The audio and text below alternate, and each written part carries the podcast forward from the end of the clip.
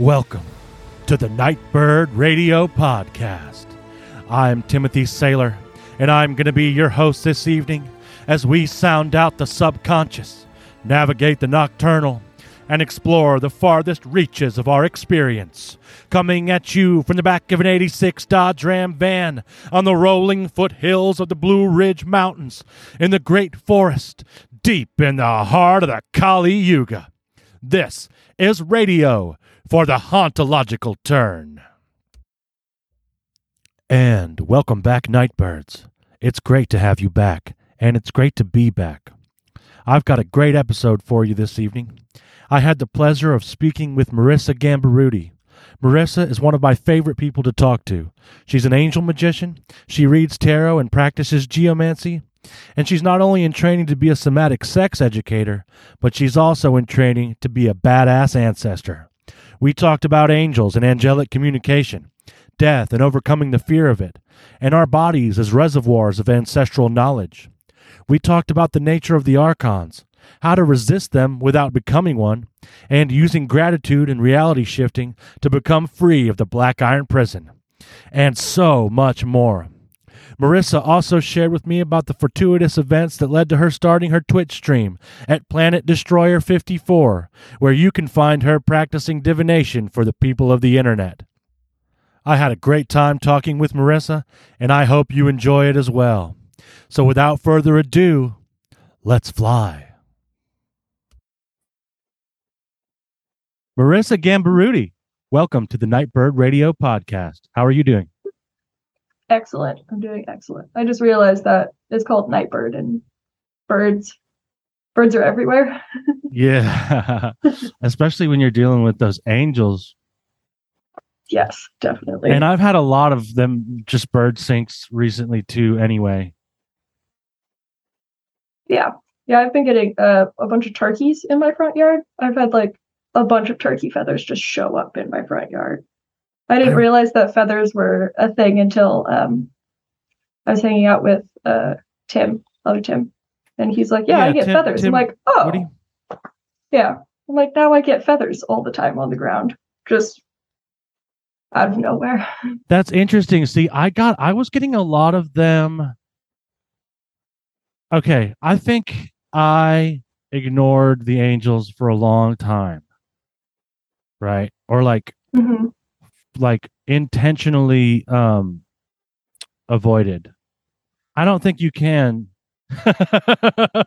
like you know what I mean? Any more than you can avoid like the air around you or whatever, you know? Yeah, yeah.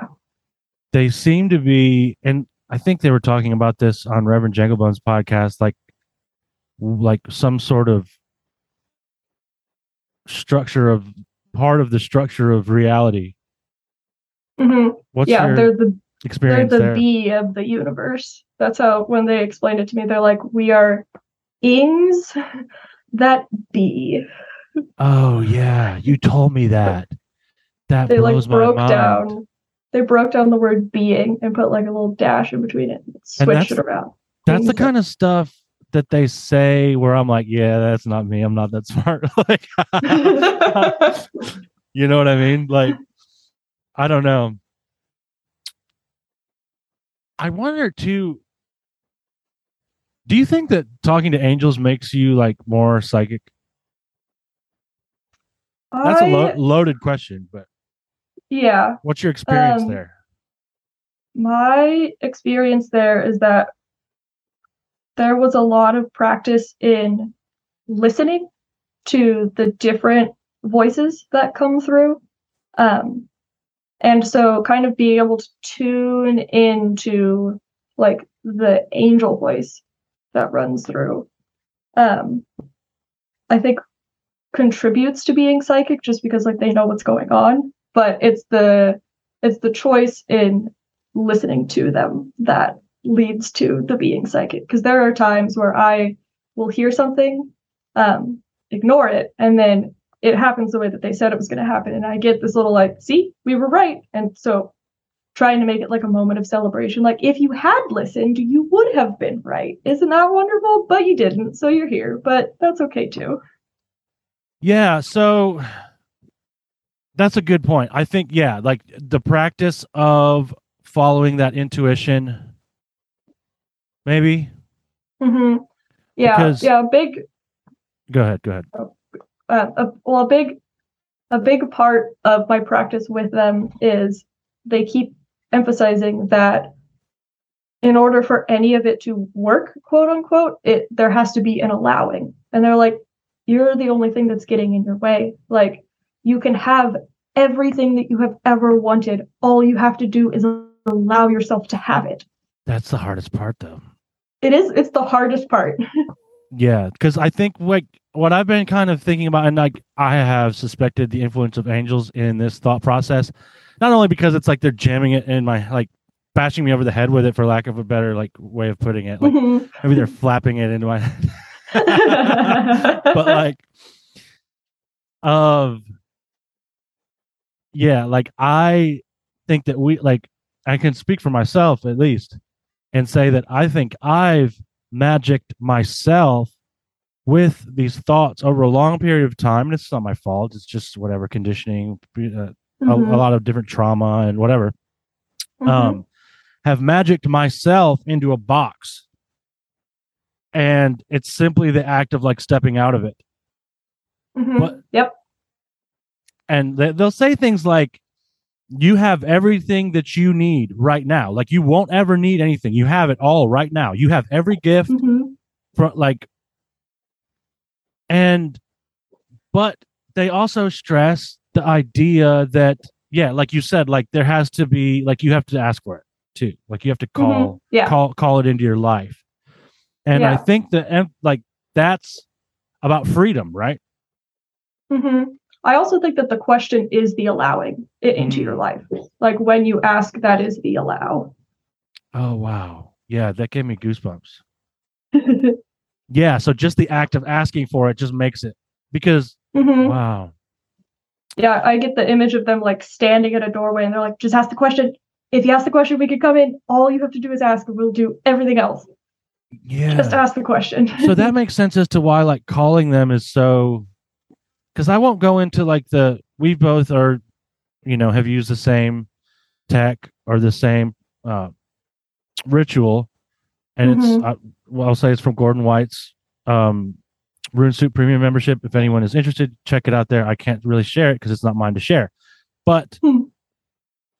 it seems to be that it's really easy to call them in like Yeah. and and then once i call them in like there's certain beings that i've tried to speak to where it was like okay like where are you at are you here like yeah. okay yeah this is definitely like beep beep beep on the other end of the, you know what i mean like busy or some shit Yep. but for them it, that's not my experience at all a lot of the time they will start talking before i've even asked the question Yep. Yeah. The um the emphasis that they they place that emphasis on me because I started getting really in my head during the walk about like asking too much or bothering them. And they're like, you literally cannot bother us. And when you call to angels, like the um when you place the angels around you and say, About me, all angels, it's not a calling in of angels from another place for them to come to you. It's a recognition that they're already always there. yeah taking your place in what Mhm. already is and So it's not for them, it's for you. Yeah You have to realize that they're already there. and then the, in doing that like the more that's done the more it, uh, it's cool it's like a self it's like Mhm. a feedback loop Yeah, yeah, definitely. have you okay let me ask you this in the experience of getting to know these beings do you think that this is your first like intro to them you know or do you feel like go, go ahead i'm not going to uh, try to lead you too much with that like Um, yeah, yeah, I, I since they time is not experienced the same way for them as it is for us. So throughout the walk, um, there were different points where I was kind of shown different parts of my life that I am not remembering the specifics of, where they were kind of like, we were here, and then we were here, then we were here, we were here that one time you did a bunch of acid, we were here, we were here. Yeah. um, and uh, I got something from them where they said that my grandmothers spoke to angels, which, like, what do grandmothers look like to angels and like what do they try to communicate? I'm like, okay, like legitimately like up one of my lines, which I mean makes sense. There's so many angel magicians in the history of humans. Like we're not the first humans to talk to angels. Um I'm like, are you talking about the women who talk to the watchers? Like what what does grandmother mean in this instance? But I'm like, okay, cool. But I don't think it's the first time that I don't think it's the first time that I have spoken to angels because I think it's a thing that humans always do that we just have to remember. Yeah, it's one of those um it's like the human starter pack. Mhm. it's like angels, ancestors, or veneration of the dead goes hand in hand. And um Yeah. like house stuff. Like protection.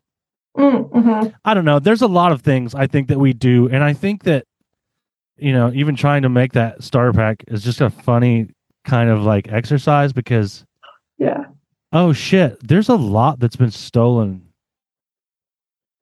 from Yeah. people. Yeah. Like I would throw uh, bodies in there, just like knowing how to be in a body Oh is yeah. something that we've forgotten how to do.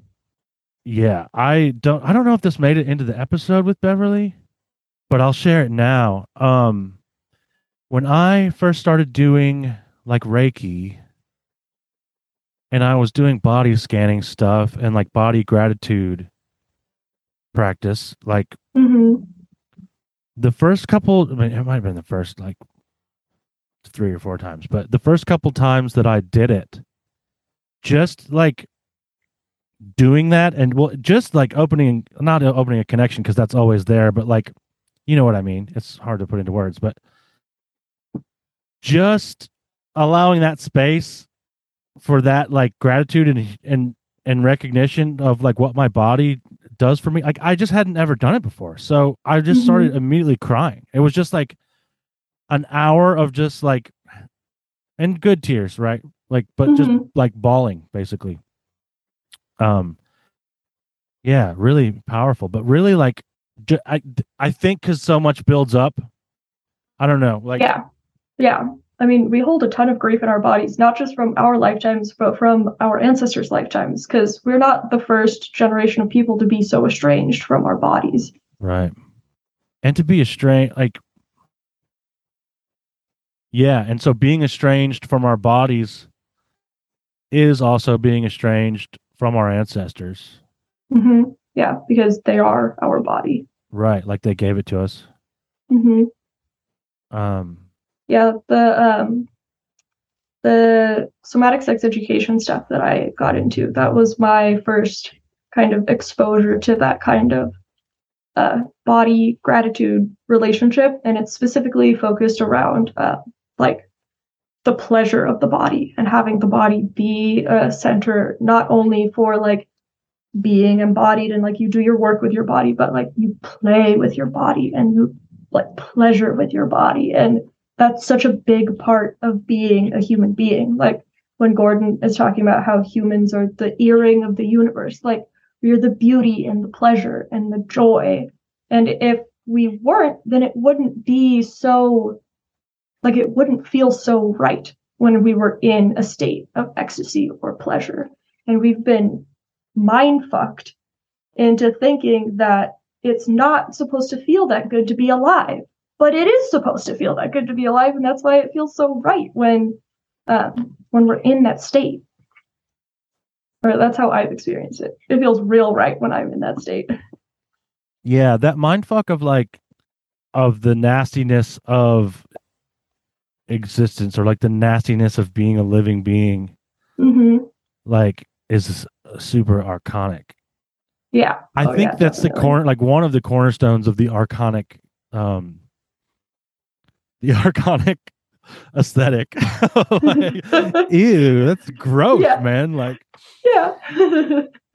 and yeah, I I definitely like fell into that too. Mhm. like.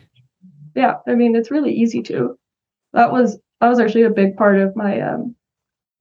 That was part of my angel walk. Is that the angels ended up.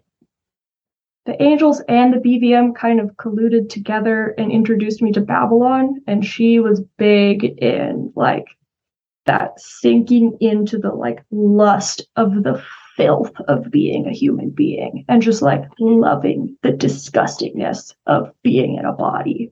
And it was just like real, real weird meditations came out of that, but they were really good for me. Oh, that's cool. I I'd like to hear more about the angels conspiring with the BVM to introduce you to Babylon.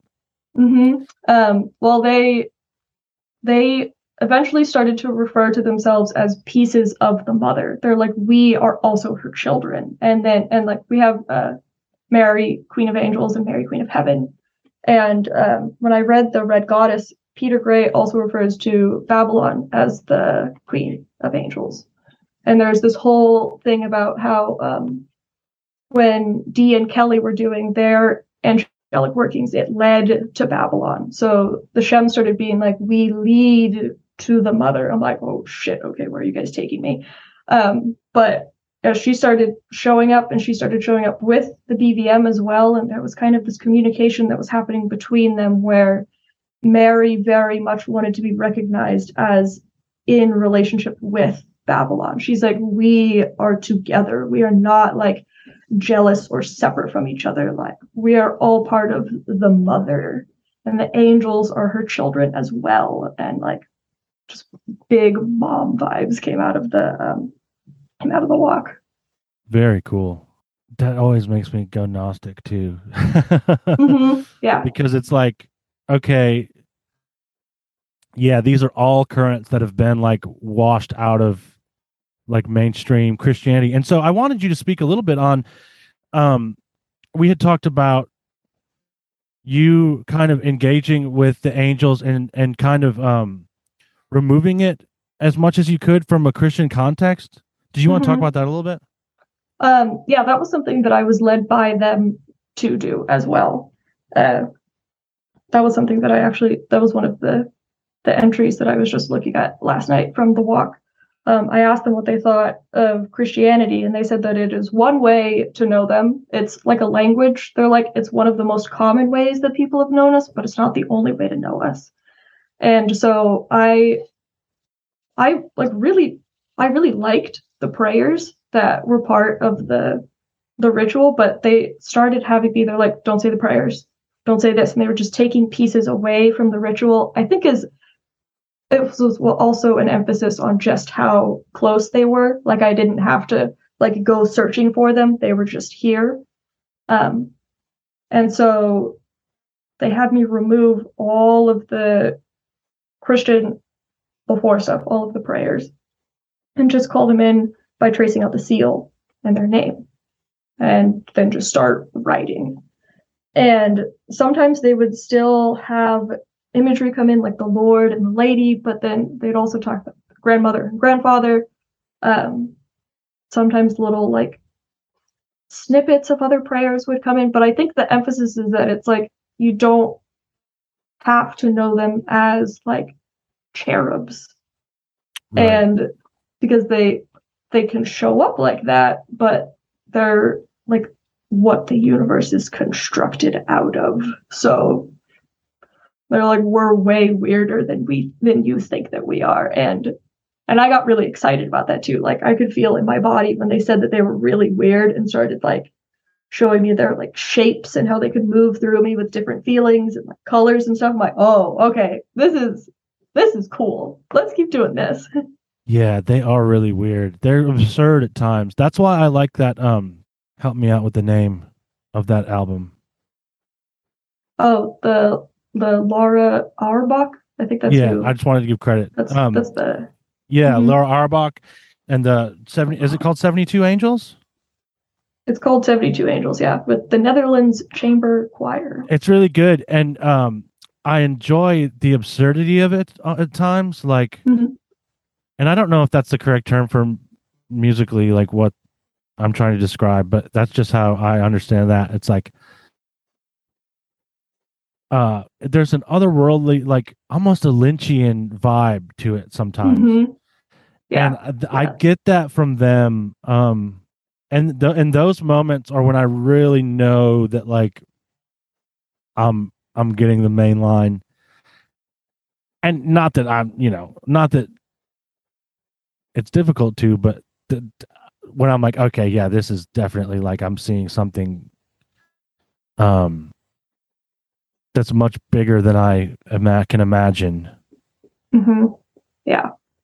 and they say um pretty blasphemous stuff sometimes like Mhm. things like you know you are what we cry holy holy holy about like you know Mhm. which yeah that makes sense to me that tracks like like you were saying the the ear the well you know there that even it, sorry i'm i'm like having a conversation with myself at this moment trying to say what i'm trying to Oh, say I love it. okay, so you have the story of the the Christian story of God creating um the humans and then asking the angels or commanding the angels, I don't know what God does, like probably commands the angels to bow before them, right? Mhm. And I wonder, you know, if you kind of jailbreak that, if that kind of fits the way that Michael Michael Sandler, who's like he was one of the he was one of the big angel dudes that I was listening to while I was walking. Um, he says that angels look at us like we're crazy for coming down here. They're like, "What the hell? You picked to be in a body? That's so weird." And that's like they're like fascinated with the disgustingness of being a human too. They're like, what is even going on with that? And then um what what they've also told me is they're like, why aren't you being in pleasure with your body? Like they're like, don't you know how beautiful you look when you're having an orgasm? You're like a rainbow, dude. Like do that more. That's beautiful. Which that was Yeah, not that- something I was expecting from angels. Like the first thing they come through, like first angel, they're like, "You should be having more sex." I'm like, "What? Okay, this is not what I was expecting Yeah, from hell yeah, angels, not- but I'm here for it." not going to argue with that. um that's interesting because yeah i like that a lot so that tracks too with some stuff they've said about like calling them into every experience that you can remember to do that for like Mhm. Pain joy pleasure disgust um you know just aggravation uh resentment um gratitude just every like if you every time you are experiencing anything which is all the time if you can remember it call us into that. Because um the way they put it was super weird. Um it is ours to transmute that into frozen fire which Hmm. is you know just kind of an example of their poetry too it's like yeah, yeah i don't know what that means but i i dig it it's a good one to meditate on. Like so much of the stuff they say, and then you're like, "Oh, oh, I get what that means now. I got it." Yeah. Well, yeah, and that's I wonder too how much of like it's like drinking from a fire hose, right? Yeah. And I wonder how much is just going over my head too, because like they'll just every little thing that they'll do.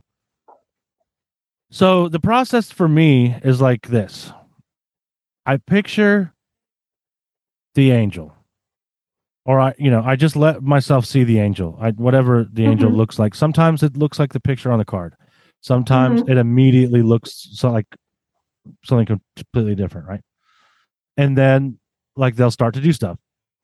And then like I'll describe that and then I'll know like when it's time to just start writing. So it is like there's an aspect of journeying to it and automatic writing, like Mhm. channeling, meditation, um, all that. yeah, And- yeah, that's how I experienced them as well. Yeah, so you got visuals too. automatic writing. Yeah, Mhm. cool. And like And so that's been a really good like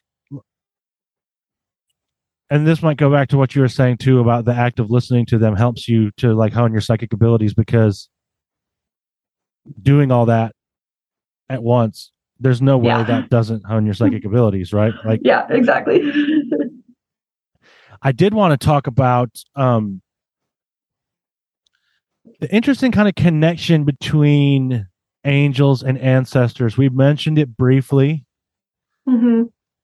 what um what have you gleaned about that connection and I, and I will preface this by saying it is interesting to me that in many cultures there's the idea that you can become an angel right like Mm-hmm. even if you just take the cartoon image of that where like you know like wiley coyote or, or tom like, i don't know who it is but they die and immediately like are playing a harp and floating into heaven Mhm. that's an that's an archetype like where Yeah. Um well I started I started thinking about that especially when they said that they are the children of the mother and we're all ch- the children of the mother. And I was kind of like okay so where do you guys end and ancestors start then if we're all her children? And I um I think like a lot of these things it's for our sake the differentiation. Mm, yeah. um, but like also, I mean the the like various levels of like well and unwell ancestor, I think are a very real thing, and I can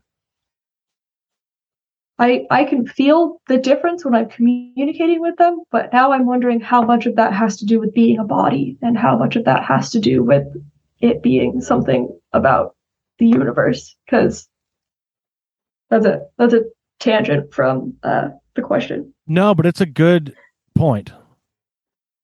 But yeah, continue if you if you if you would.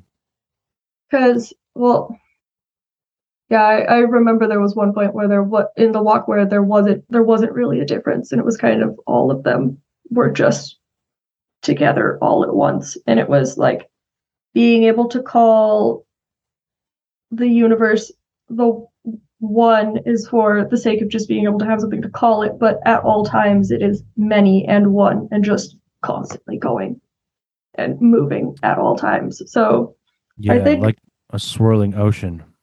yeah. Yeah. The they would always show me like a partnered dance. It's just a dance that we're always doing with each other. I like that a lot.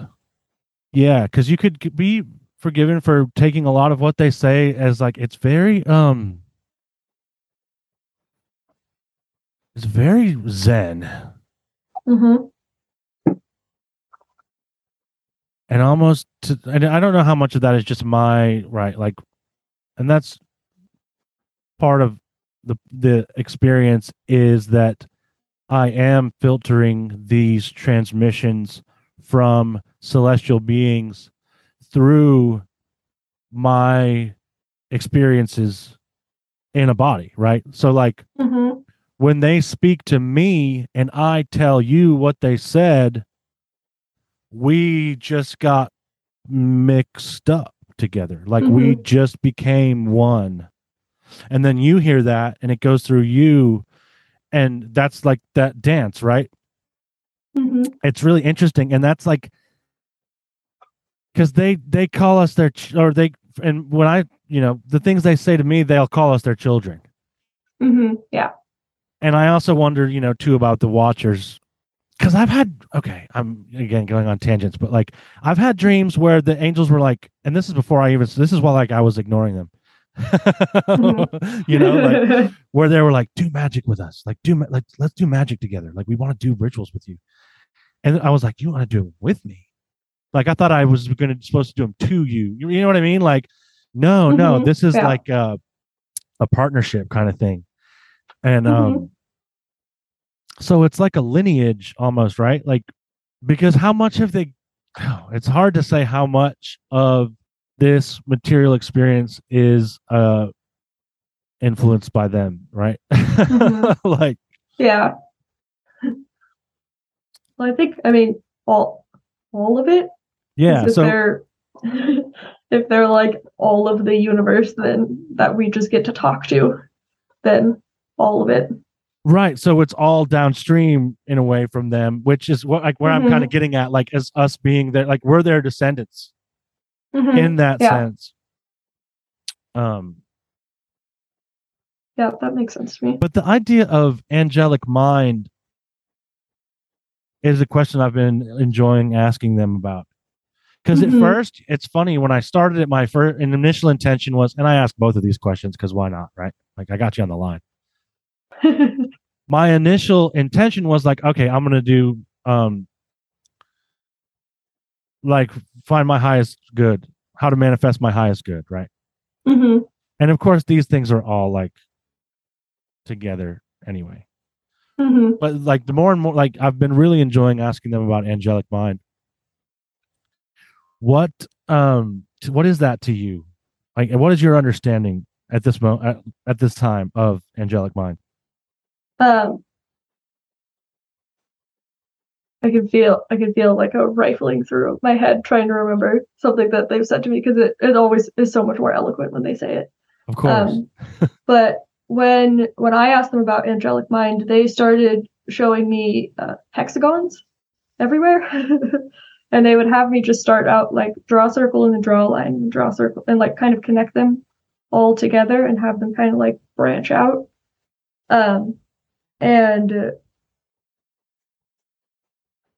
so angelic mind is the like the web that is woven between each of us as human beings and then every single being that's uh, like being in the universe. But they specifically would identify themselves as the relationship between the two things. So they're the spinning that's happening between the two nodes. They're the spaces in between they're the relationality that's happening between people and trees everything that's going on.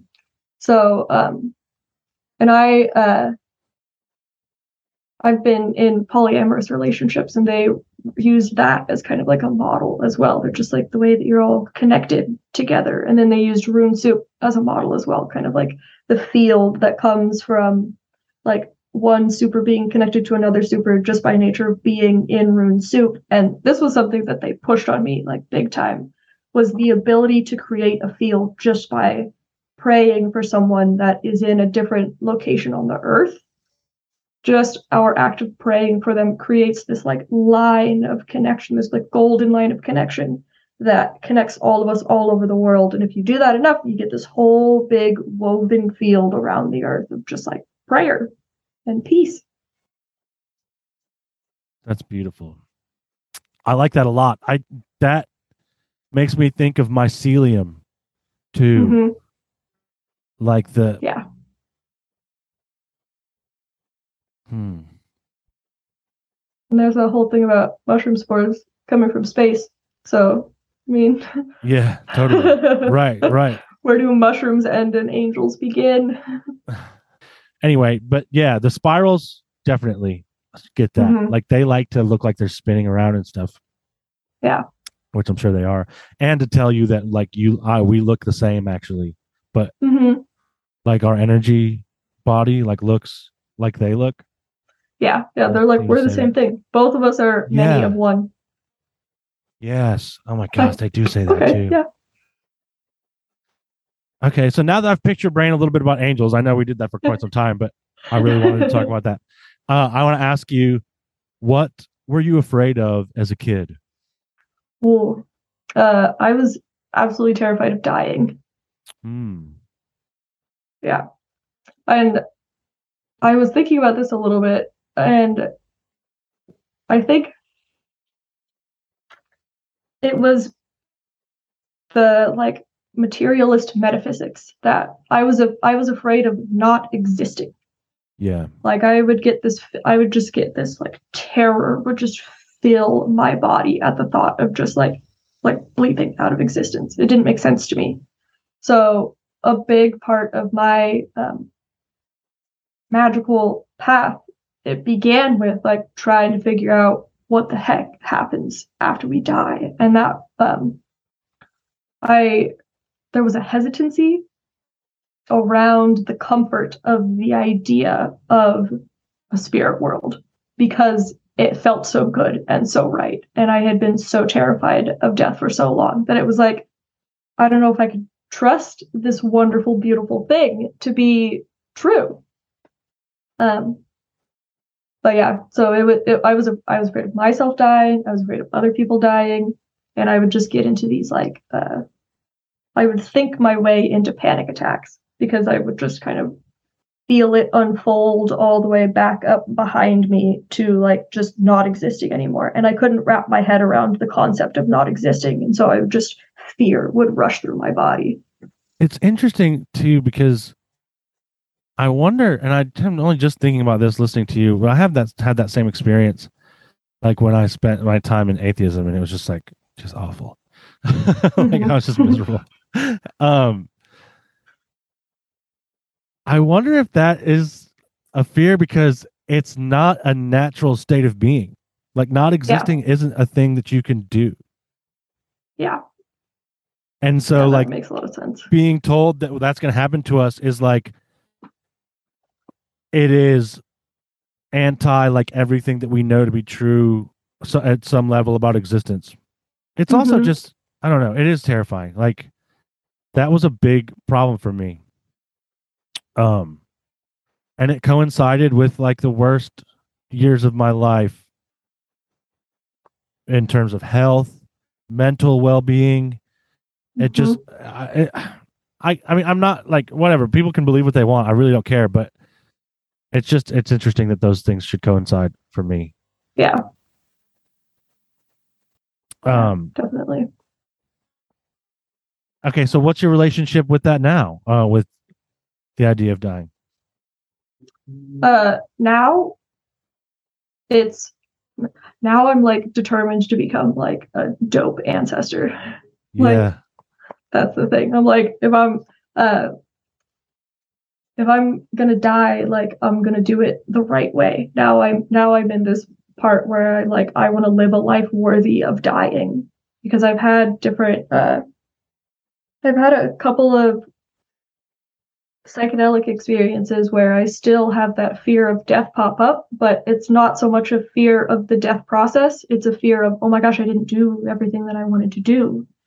And this idea that I am trying to live with now is the idea that your my entire life is my death. So if my entire life is lived well, then I will die a good death. And so I have this uh, line that sometimes runs through my head. It's like, may I live a life worthy of my death, and may I die a death worthy of my life. That's kind of a prayer that I have now. I'm like, oh, fuck am I going to do that? Just keep praying for it. That's really good. That's really good. Yeah, the reason I like to ask this question is because I really like, and the more I ask it of people, the more it seems like what we're afraid of when we're kids is really important to the journey of our life. And the mm-hmm. relationship that we take to those things are often like it becomes a power. Not always. It doesn't and it doesn't have to. And i can suffer a lot if i want to. You know what i mean? Like oh yeah. and sometimes like i've been dead set on doing that before.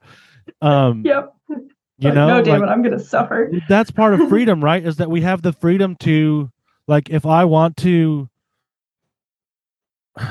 waste isn't a good word because I don't think anything is ever wasted. But Mm-mm. if I want to make this experience, I, it, it's just it is whatever I want it to be. Mm-hmm. It is whatever I want it to be, and and so if it is a certain way, then on some level I wanted to be that. And that's not to like yeah. blame the victim or anything. There is a chicken and the egg thing going on, right? Because time is yeah. not yeah i think that's one of the things that comes with having it's a it's a perspective shift and it's one of those things that like you'll you can hear it and you can uh, feel like a sense of like agency rush through you and like a sense of power rush through you or you can feel it and you can feel terrified by it and be like no mm. i i don't like that but um yeah i get like my spirit team will roll their eyes at me sometimes and be like, "You can make this as difficult as you want for yourself, my love. We'll be here when you'd like it to be easier." yeah, definitely. Yeah, especially ancestors too, like yep. that because they just know. We've Yeah. been there. Um. Yeah. Okay. So, what do you think death even is? Oh, I don't know. hmm. It's like a. It feels like it's almost one of the like joys of being a human because when I sit down to think about it, like the whole like living a life worthy of death, then the whole dying process is just like ecstatic at that point. Like you just you get to just be in this ecstatic process of unbecoming and becoming something new. And so it's exciting and like a gift.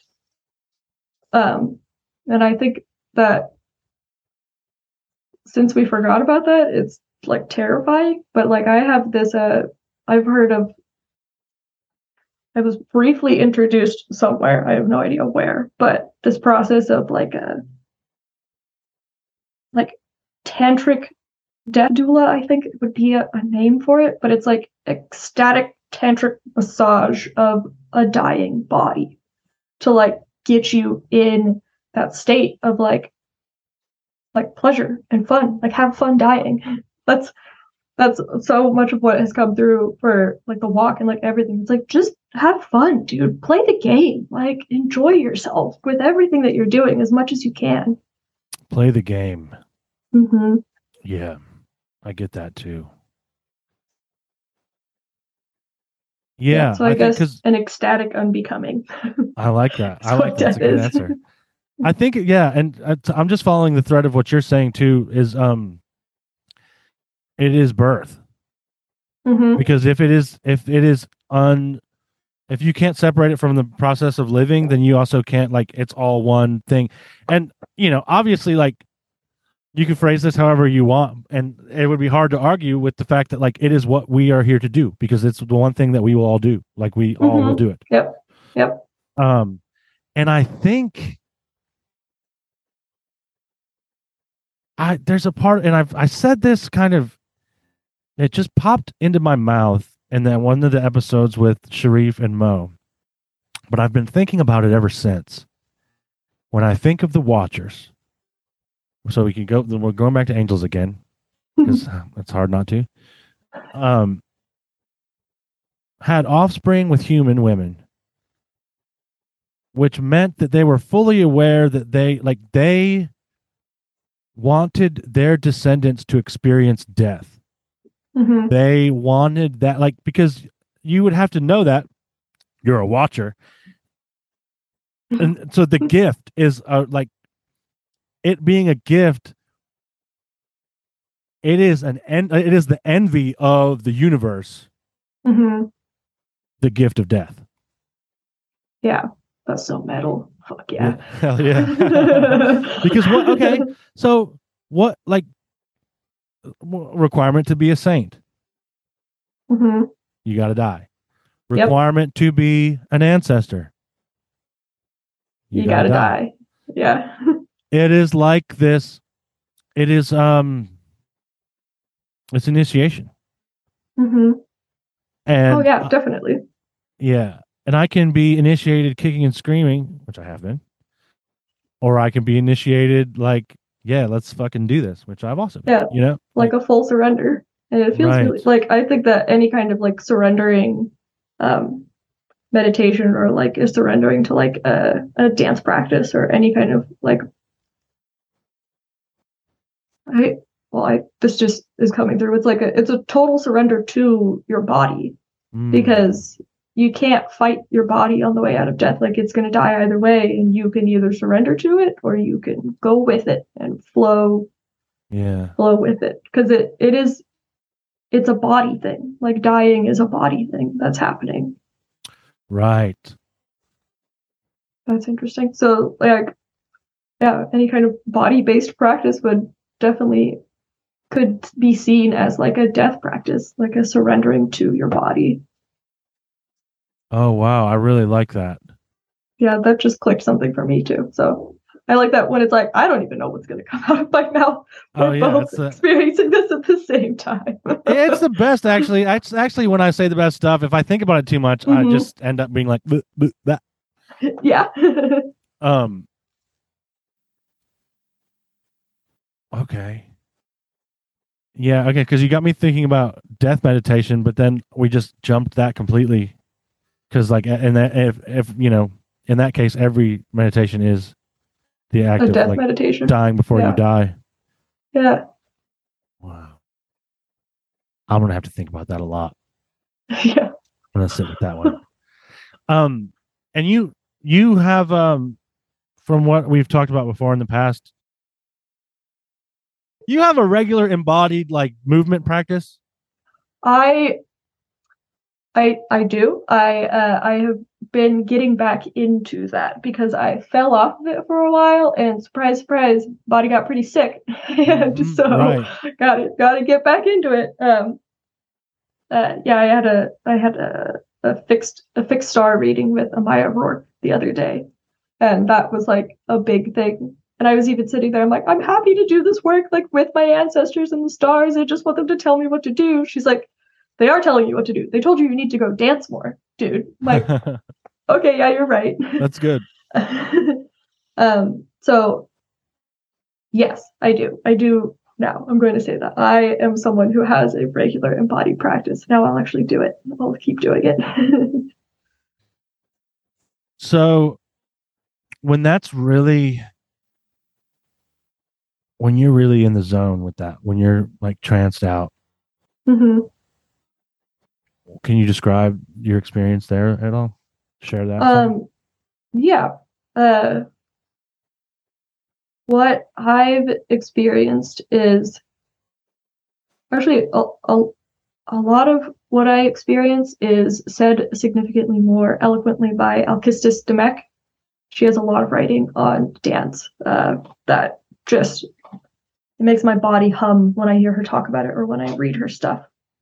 Um, but it's like a a total like openness. Like my my entire body feels extremely open and allowing what is all around me already to flow through me while at the same time bearing witness to the way that what's around me is moving my body. And it feels i mean it feels really good. It feels really nice to just like be.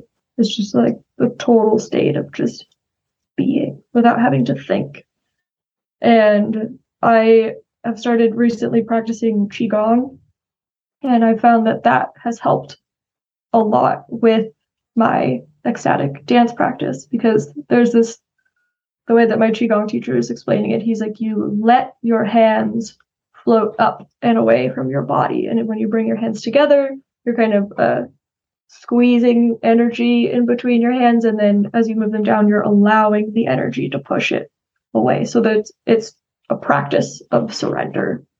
And the more surrendering happens, the more stuff flows through, and then it's just witnessing whatever is happening in my body. And it's kind of fun at that point. Very nice. Yeah, I had an agenda when I asked that question because I'm really interested in that moment of ecstasy because, like you said, the thoughts, like I'm not thinking, it's just flowing. hmm I really think that's the best way for me, at least in my experience, to to journey or to hmm and there, a lot of things can do it, you know, because I can do it through a prayer.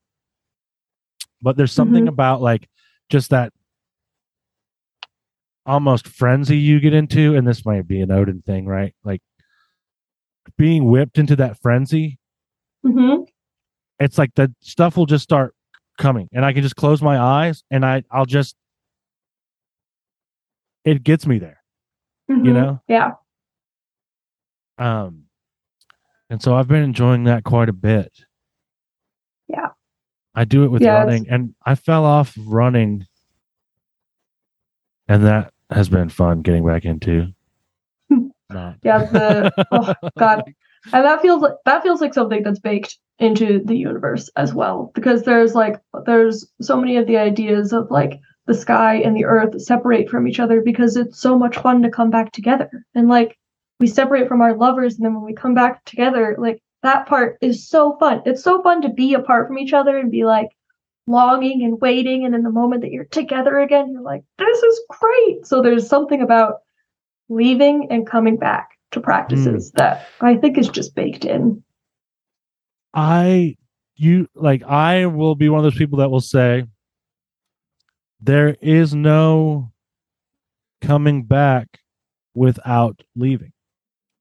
hmm It's all gratitude. Like so when I'm feeling when I can't see, I'll, you know, I'll have those days where I just can't see the forest for the trees. hmm and I'm getting like sucked into every thought I'm having, and I'm getting sucked into every drama that's happening in my life, and I'm getting, you know, like those times when you're meditating and and you didn't even remember to breathe the whole time. Yeah. Oh, the whole day can be like that. hmm The act, but then when I come home and I remember who I am and I remember like what this is, it's just like you're describing. It's it's what it's all about. And I was actually being sarcastic when I was talking about running, but I'm glad you said that because it, it gets me to talk about this. it's been brutal. But I do get the endorphins that like I, it's almost like I don't know why I was going to compare it to smoking. like when you actually get a buzz from a cigarette because you haven't had a cigarette in so long. oh Anyway. yeah. Oh You know, it's like that. But you know, I'm I've been separated from that. So yeah. Yeah. I, Yeah. Oh, I keep thinking about them though. Oh like, yeah, Stop. I want to stop thinking about cigarettes now, please. Thank you, God. Yeah. I uh, I stopped smoking weed earlier this year. I haven't. yeah, and that's one of those things too. I was like, I was so, I didn't drink for like a whole year, and then picked it back up a little bit, and then stopped drinking again. Um, and it it kind of coincided with stopping my ecstatic practice, and like everything kind Yeah. of starts to pile up on top of each other. But definitely. and I I actually went through a I was in a coffee shop journaling the other day and I was kind of having a conversation with uh my team like in my journal. And I was like, why do I keep still wanting to like fall into just like smoking and drinking and smoking weed and like doing coke and like all of this stuff? Like just why do I still want this? And they're like, okay, let's do a thought experiment. Like uh what happens if you sink all the way into it? Like what do you get from it? And I'm like, surrender. And they're like, what do you get from your ecstatic practice? I'm like, surrender. Damn it. Like you guys are and they're like, what happens when you're like in the midst of substances? And I'm like, well, I feel my heart and my soul up in my head, and I am constantly trying to get it back down into my belly.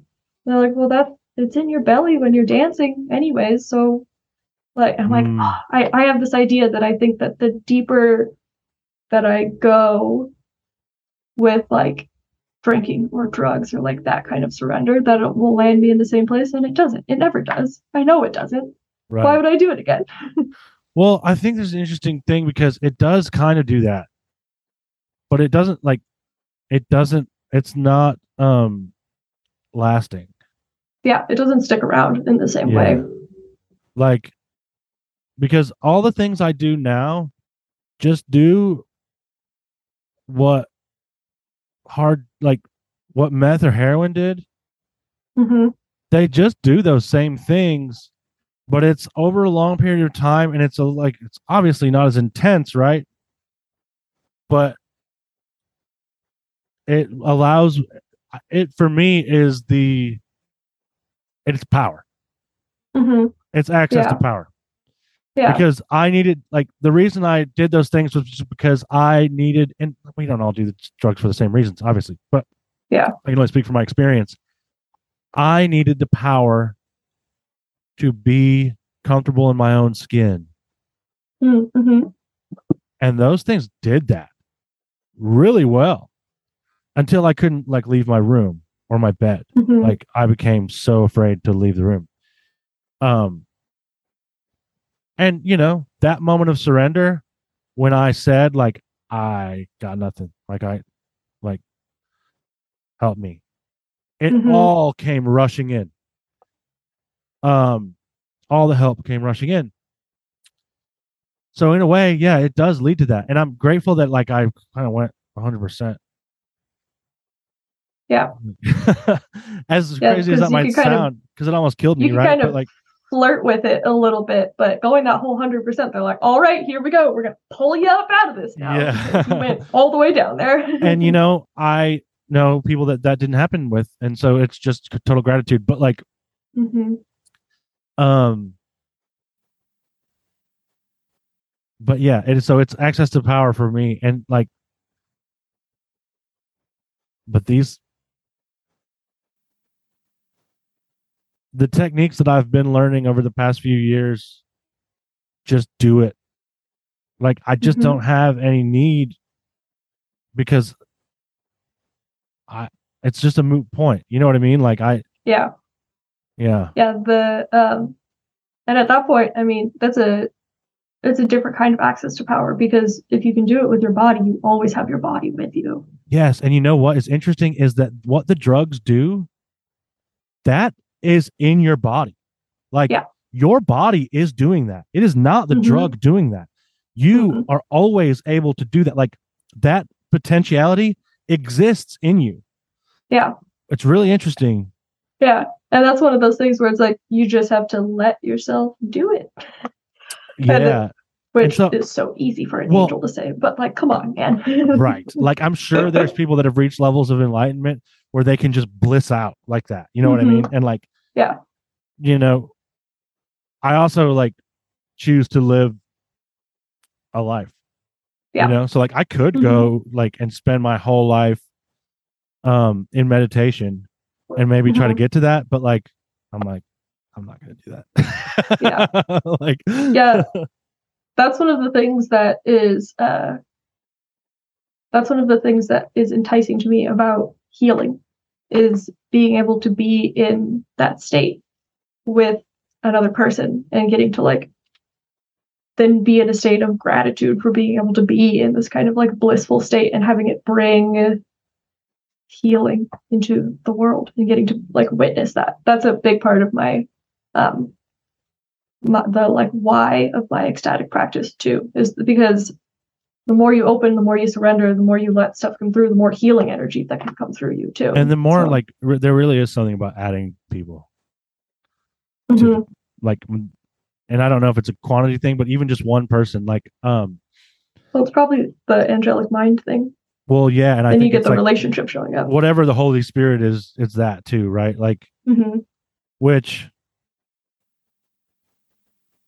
oh yeah there's probably a connection there. But um so for an example like when we and i'll you know hopefully not busting out anyone's spot but i think it's cool probably. Um when we did that and we did an intention at wizard camp. Hmm and we've done like a lot of intentions. Hmm and I'd only ever done them on Zoom, which is cool for its own thing. Like, and it, like, especially the distance, like weaving that web of that field. yeah hmm I think that's really, there's something there for sure. Cause I get a lot of that imagery too of everyone like having beams of light between them and stuff. But, Yep. um, there was something about it in person that blew my fucking socks off. Like, hmm I could all I could do was cry. All I could do was cry because I it was just like I was overwhelmed with power. It's that same feeling. hmm Um Yeah.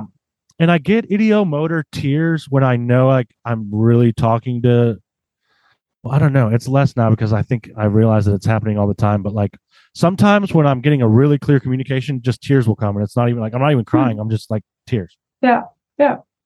Interesting Um, yeah, and it's one way to for me to really know, like, okay, this is a big deal. Like, pay attention to this.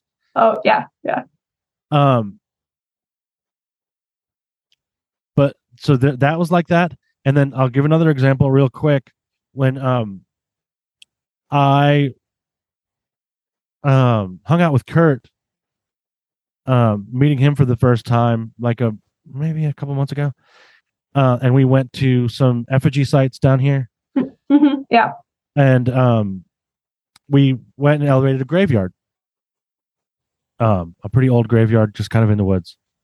But we it was a whole cool adventure just finding it, right? But I had done a lot of graveyard elevations and praying in graveyards before, hmm but adding just one person to that was like a supercharge.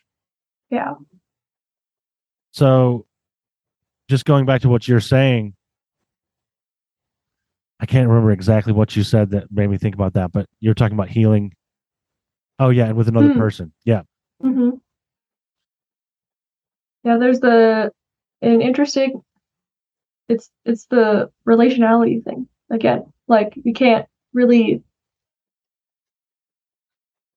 it must be something interesting about two two bodies specifically being together as well is something and I don't know what it is about that that would be different because I've done intentions where it's like me calling in my ancestors and calling in my allies uh, to so there is more than one being doing the intention, even though it's just one body doing the intention. yeah, So it's it's interesting that it has something to do with bodies, at least in our instance. Like I wonder what would happen if I asked the tree outside of my window to intend with me the next time I did that, and if it would feel the same way as having two bodies intending, or two or more bodies. I think it would probably be its own cool thing. Like that sounds like a Yeah. great idea. A Yeah. yeah, because I mean, you know, I've had angels to like, um, tell me to to call them into intentions too, hmm Oh yeah. And that definitely. I just kind of leave that door open at this yeah, point. always. Yeah, yeah. um, that's a good one. Yeah, well, because okay, I don't know that it is different, but it feels different because hmm Well, that's probably the thing that's so interesting to beings without bodies, is that difference, because Right. it does it feels different. Like when you when you touch when you touch another another body, there's something that happens that doesn't happen when it's just you and your body. right, exactly. Like you can't tickle yourself. Like or, I mean, maybe you can. I don't know. You can try. It's pretty fun to try. yeah, it is definitely. well, yeah, and I think you know there's a feeling of touching a spirit that is of definitely a feeling, hmm but it's not the same feeling. hmm Um, and that so yeah, it's not le- any more or less real, but it, it definitely is something like I've just noticed it in a lot of like, especially these past couple of years, and going through a lot of time of just not having a lot of like physical, like not having a lot of pr- like physical presence and ceremony hmm it is like made it so clear to me coming back to that like oh yeah there is this is like something that is very important well i, I mean, yeah, that's how that's Yeah. what we lived for for so long. Like yeah, I don't think I don't think that what you're saying is like a uh it's it's not something that would like shock any human to sit down and think with. Like, yeah, it Yeah. does feel really good to be in the same space well because i'm not trying to knock like it's cool that we're able to have this conversation right now you know yeah, oh yeah, of course. But I think we, could be we could be grateful for this thing and want something else. But, like, dude, at you all could- times. it would be even cooler if you were in this band you know what i mean like yeah, exactly. um yeah it's not surprising to to yeah i think our, my ancestors are probably laughing at me right now yeah, I could like I could Which feel it from my altar. They're like, duh, dude. but I think that's also part of the okay because there's a lot that we've talked about that, and this is when I in the the part of the show where I start to think, what's doing this? Um, okay, disconnection from our bodies, which can't even really be done unless I unless I am led to believe that that is possible hmm right? Like I have to like I'm co-creating reality. Like I'm a reality engine. And so I Okay, this is where I say you know people that are like we live in a simulation? hmm You don't need a simulation because if I can be made to believe that I'm in a simulation, I'm effectively like having the experience of being in one and therefore Mhm. like so like I do you know what I'm saying? Like like Yeah, yeah, it's the story. Whatever story that you tell yourself is the story that's going on. right. And so if you. I'm being told that I'm disconnected from everything, then I am disconnected from everything. Like Yeah. if I am if I am able to if I fall into that because I am being Mhm. told that all the time. Now I just say no, that's not the case. Yeah, it's like nope. Yeah, I'm not. Like archons, man. yeah, These archons want to interpose themselves between everything. And what is an archon? Mhm. I don't know. yeah, yeah. That's what that that's what that gets me sometimes because like uh um one of the angels that I talked to, he was saying he's talking about how the archons came from or the, the like the demiurge comes from Sophia who fell from uh fell from the all up there. And Yeah. it's like but what's above that?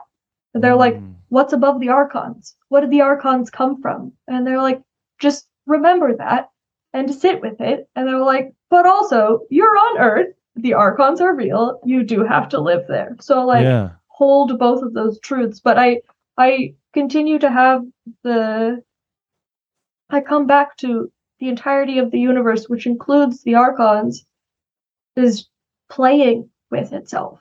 It's just trying to experience everything. And from our perspective like there's some fucked up shit going on. Like why the fuck is that? But it, it's part of the game that the universe is playing with It's- itself. And it's it was really weird to get into the mindset of some of the people that I would consider to be archonic. And then I kind of sat with it. I'm like, what if they are doing the greatest good that they know how to do from their hearts? And to us, it just looks really fucked up. But from them, this is how they love. And I'm like, uh, I'm like Hmm. that. It like it creates so much dissonance in my body to sit with it. But it was like it felt like a good thing to sit with. Yeah. I like Um, to um try to offer metta to the archons. That's a really interesting thing to do too. Well, that's interesting. Yeah. Yeah. You were about to say something. I think I interrupted you. No, I. It's a. One of the things that helped me think with this was the idea of like we we come to Earth as like Earth school, and everyone comes down here to like learn, or like you get to play a game, and the game that you want to play requires there to be different characters in it. Like in order to have the experience of healing, first we need to be sick.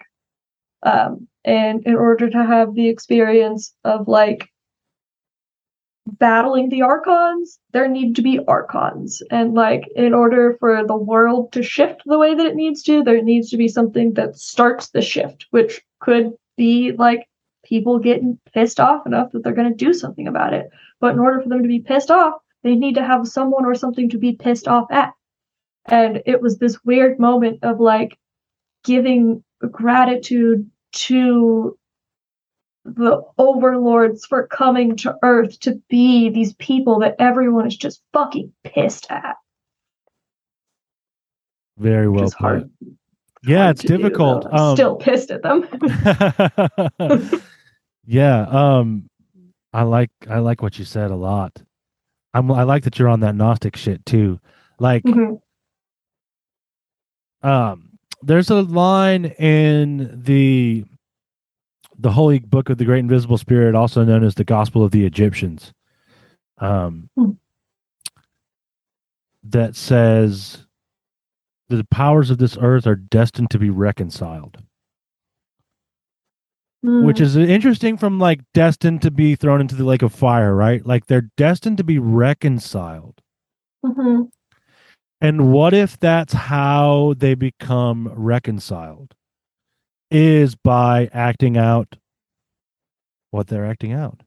Just like Mhm. a disease is an expression of an impurity or an, uh, something, uh, uh, a falling out of balance, hmm and the disease is the expression of that leaving the world or leaving the body.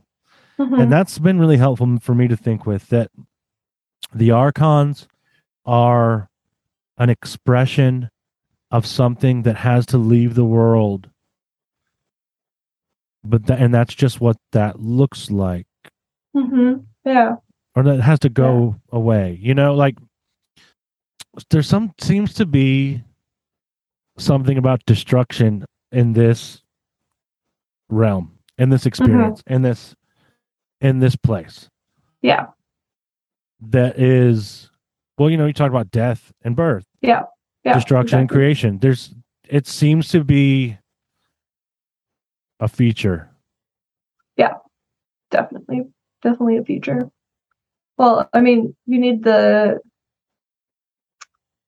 This is making me think of, uh, like, you need to lose something in order for the space to open up for something new to come in. Like, you have to, there must be destruction of a thing in order for new stuff to come in. Yeah, I think it is. It's a feature, not a bug yeah everything that's going on.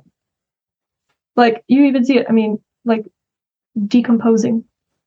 The stuff decomposes for new stuff to come back out of the earth. Right. And for that um for that energy to be transmuted maybe it's a mercy you know? Um i yeah i i try to and i like the you what you said because i think that act of looking at something from a different perspective well for one thing i know it changed my life completely completely right like Mhm. stepping from self-pity to gratitude is like the most transformative thing that's ever happened to me oh yeah, yep.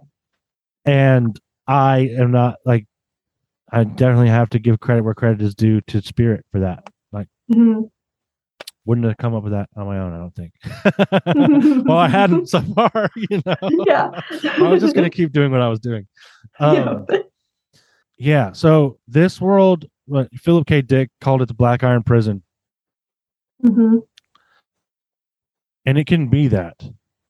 Yeah, definitely. if but i'm i have to see it that way. Like i have to make it that. And so the archons i think like one of the ways to really like because you can't fight them. Because if Mhm. you like directly because if you fight them directly you become an archon Yeah. so Mhm. like if it's just a, it's i'm not, i'm on the philip k dick uh train of thought right if i defeat the empire i become the empire like Mhm. to fight the empire is to become deranged with its mad with its madness Mhm. and so we have to come up with these cunning ways to do it and i think that's one of them is disarming them with gratitude Mhm. because they don't understand it Yeah. and maybe that's Yeah. building a heart for Ahriman, you know, as um uh, that conversation between Conner Habib and Gordon White was like Mhm. really been great to think with. Is like I know it's it's almost a cliche, right? But it's like sticking that flower in the gun, Mhm. Mhm. you know? Mhm. Yeah. And so like I choose not to be in the Black Iron prison. I choose to be in the Palm Tree Garden. Mhm. And that's where I am, you know? Yeah. But it's all- exactly. it's- It's all my perspective Mhm. because And they're the same choice. place. Yeah. Yeah. Yeah, definitely. Yeah, choosing choosing to live joyfully and pleasurably in exactly where you are, like right now, and just like making making the choice to do it is yeah, I mean that's that is that is the way that I have found to work. And it if I'm not doing it, then I fall back in, and when I start doing it again, I come back up. So it seems Yeah. to be the thing that works. That that's it definitely fits with chaos magic rules. Like it works, so keep doing it. Well, and there's an awareness piece to it, right? Because, and this is another thing that the angels like to say or tell me, is that they've been stressing a lot to me the power that exists in the moment, in Mm. this moment. And that's like all the power is in this moment. hmm And like that's where we are, and that's where they are. And hmm the endless now, whatever you want to call it, like that. But I have to have awareness to be in that because the moment I start to like lose a sense of awareness, I go other places, hmm and that's okay. But yeah, they seem to be stressing to me the power that exists, like right where I am at the time I'm in. And I know that's for my benefit, right? Because there's no time, like, but or it's like not linear at least. That I Mhm. think is like a C yeah. as well. Yeah, I see Yeah. it like ge- geographically, time geographically. So the place that you're in, that makes more Oh, sense to me. Nice. That was that was a Gordon a Gordon thing. He said that. I was like, oh yeah, that makes sense. I'm like, I'm just gonna start walking around time now. That makes uh, tons of sense to me. Yeah. Oh yeah. Wow. That kind of blew my mind a little bit. He's good about that. Yeah. Yep. yeah. The like having the awareness of the moment that you're in right now. So that is the thing that's required in order for you to make the choice. right. and the choice is the thing the choice is the thing that leads to your experience of the world like choosing to be in Right. a world filled with joy it comes from the choice you have to make the choice to do And it have- and if you I- don't have the awareness no choice And I I constantly have to come back to it. And I think that's Mhm. a part of like them when they say like remember to call us in. It's that. hmm yeah because they help they help with that when you leave the door open for them to come back through and remind you that you are in a world of joy they help with the remembering but they can't help you unless you ask so then you have to remember to ask which is why for um, a lot of my daily prayers i just i started saying let there be no limit to how you may help me for my highest good. Uh, i just open the doors. I'm like you are invited to the day. Please help. I gladly accept it. It's a wonderful way to start the day. because it's just following following following angels. I do it with ancestors too because Yeah. it makes sense to also ask for the ancestors to just help please thank you Yeah, definitely. Um, I do as well. And calling specific types of ancestors hmm is something that I learned from uh, Reverend Janglebone's ancestor course. Yeah. That was, it's been one of the most indispensable things I've learned, I think. yeah that totally transformed my practice this year that was that was good stuff good stuff came out of that course Yeah, I, it's really good. I recommend it to anybody. Um, and like you can get so creative with that. Mhm. right? Um, which makes me think maybe I should do that with angels too. Can I do that with specific types of angels too? Oh yeah, one hundred percent. That's um uh Sonia Choquette is um she's the author of this book called Trust Your Vibes, and which was I think one of the first magic books that I started reading.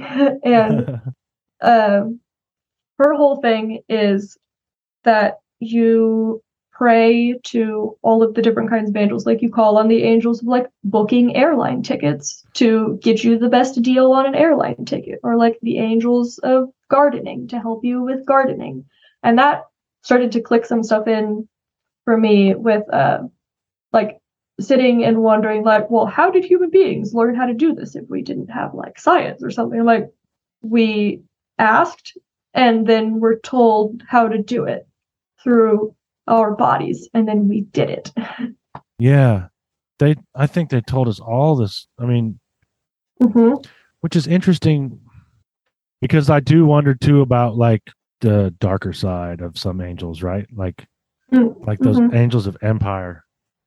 Mhm.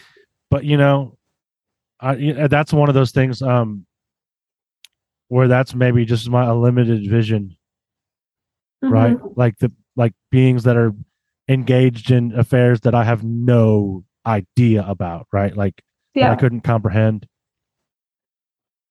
Well, that comes back to the whole idea of they're a necessary part of the game, and they have to have Yeah. what looks to us like a neutral morality in order to be part of the universe that is playing this game that includes Archons and Empire for reasons that I don't understand, but Yeah.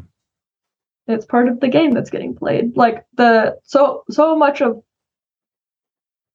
like so much of what I like doing, like wanting to become like working with healing, like so much of this wouldn't happen if there weren't people that were sick from Empire. Like Mm. Yeah. it's necessary, which is weird to to sit with, being like it's necessary to have angels of Empire, but yeah, I can't pretend to understand what's going on. I just try to make peace with it. Yeah, and accept it, right? hmm Um I sometimes wonder about being conditioned not to surrender hmm because it seems to me that surrender is actually a gateway through which I am able to move more freely in the world. You're like surrendering to the path that opens before you. When the angels Right. explained it to me, they brought to mind how much fun it is to put together. I don't know if you've ever put together like one of those like big Lego things, like like the the Death Star, the Millennium Falcon, like one of those big ones where like you got to Yeah. sit down with like the instruction booklet and put the pieces together. That's really fun. You're following an instruction booklet. It's Mm, leading you down this path, and at the end of it, you have this wonderful thing that you've created. And it was from following instructions, but it's not like giving your power away to the Lego booklet. It's just picking up breadcrumbs and putting the things together as they come up. this is really good. I'm going to have to do some of that calling the specific angels because I do it with the ancestors and it's great. Oh, one of the fun ones to do is Angels parking. Angels Oh, parking yeah. spots. Yeah, Yeah. that's great for me That was- that's like That started a feedback loop for me when it like when it works, and you're like, oh, okay, I guess there's something to this. Yep, Angels parking spots, and and, it's it's, one it's a good it because it, turns seems into like a- a, mundane but it's. Okay and I do that like I park pretty much all day like that's what I do for living Mhm. is park. And so right cuz I deliver food. So Yeah, yeah. that's my day job. My day job is parking. It's parking. well, like half of it's driving and half of it's parking.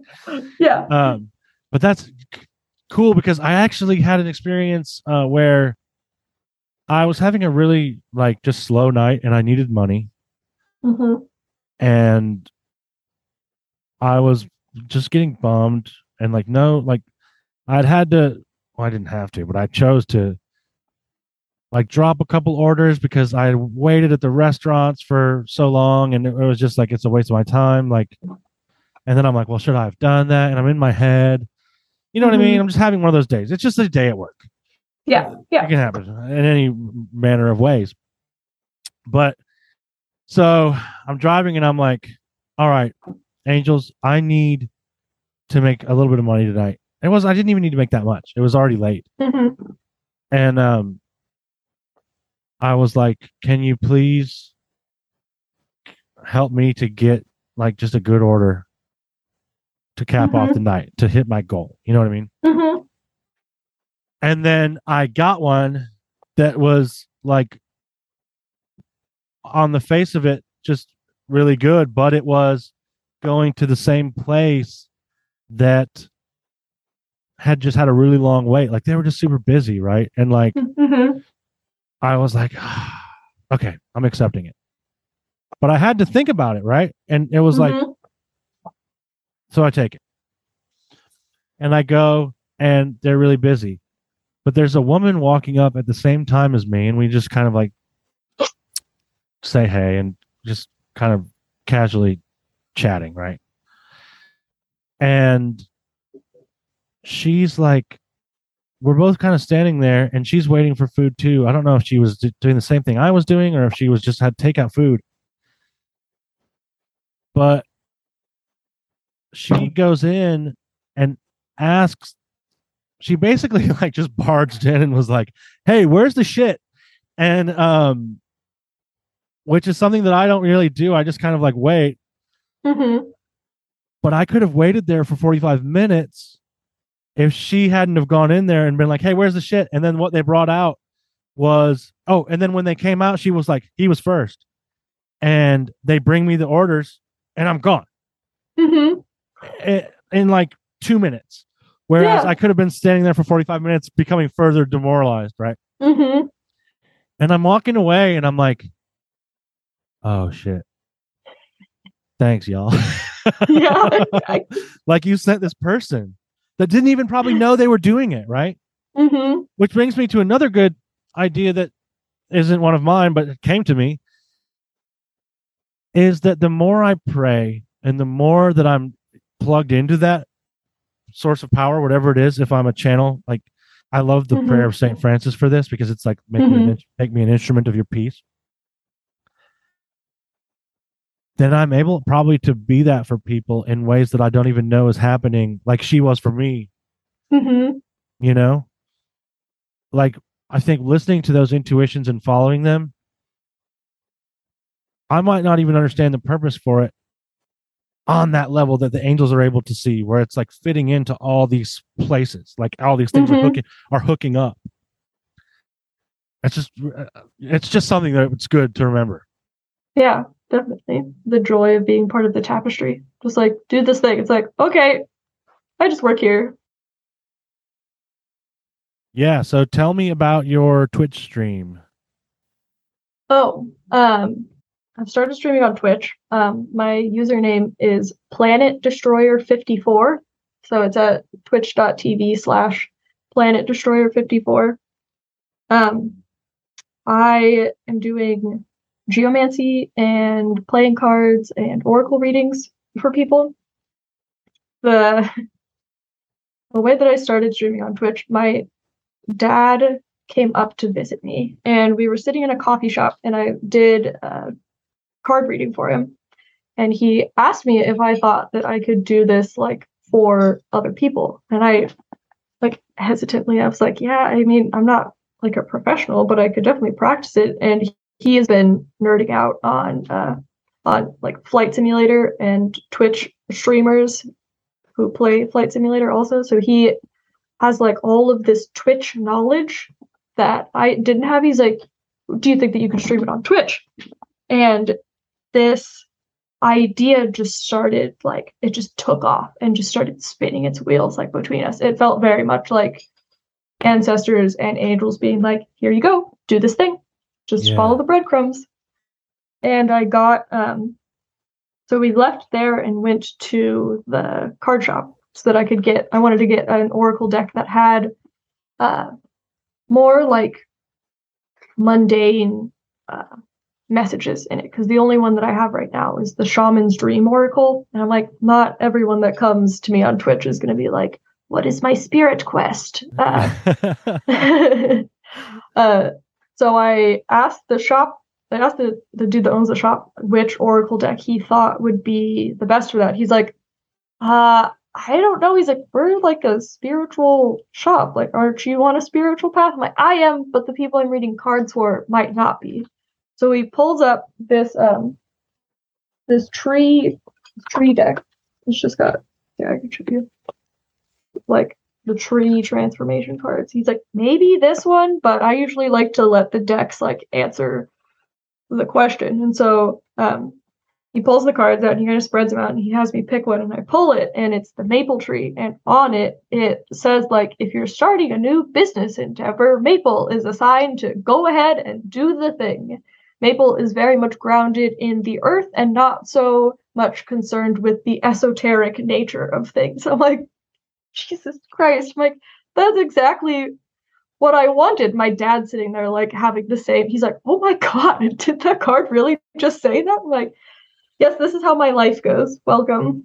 Welcome to what synchronicity looks like. So yeah, it was very cool. And it was it was fun. I feel like it's bringing my uh it's bringing my relationship with my dad to a place that it hasn't been in before because we kind of we had like a falling out when I was younger. So this very much feels like a coming back together, which tastes like ancestors. Absolutely. And really good to hear too. I'm always Mhm. glad to hear about that. Cool. So when can people um tune into that? When are you streaming? I I have my schedule up on that at, at that link and sometimes it changes from week to week, but Cool. I I like the 5 to 7 Pacific time most. So, I like Twitch around that. because I always only ever knew it as a like streaming for games and stuff. mhm. But like my favorite thing I found was this guy called Therapy Gecko. And he Oh. just dresses like a gecko and does call in people just call in and ask questions. Oh, that's great. just like talks to them about their questions. And so I'm like, oh my gosh, this is like public access. This is like the our um like public access for our time, you know? Mhm. um and call in stuff i love call in stuff so Mhm. that's just I- i was excited to hear you're doing that it's really cool um Yeah. do you have any Yeah, other fun. like any other things you want to tell people about I'm I am eventually launching a Substack with some of the angel writings. They keep pushing me to do that, but that is not going to happen until after Mercury retrograde is over. So, yeah good call um, yeah. Uh, other than that, eventually one day I will be a somatic sex educator. So that will be a thing very far, not very far in the future, but at some point in the future that I can be talked to about. Even now, I can be talked to about that. Come ask me your sex questions. hell yeah very cool thank you so much for coming on yeah, this was great. i had a great time and uh hope you have a good rest of your day yes, you too.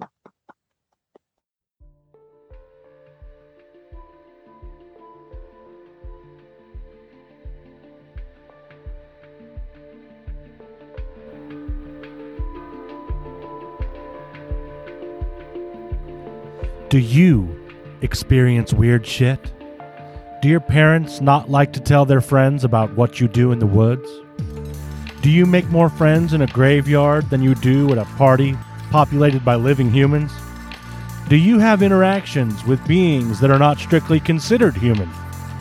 Do other people look at you like you're crazy when you mention talking to trees in casual conversation? If you fist pumped or even just answered yes to any of these questions, you may be a nightbird. So let's sing together. If you'd like to come on the show and flap your gums with me, share your stories, or just talk about the malleable nature of reality for a while, then send me an email at tim at nightbirdpodcast.com. That's tim at nightbirdpodcast.com. I'd love to have you on the show. But until then, I gotta fly. But before I go, let me say this. Remember, you are never alone. I believe you.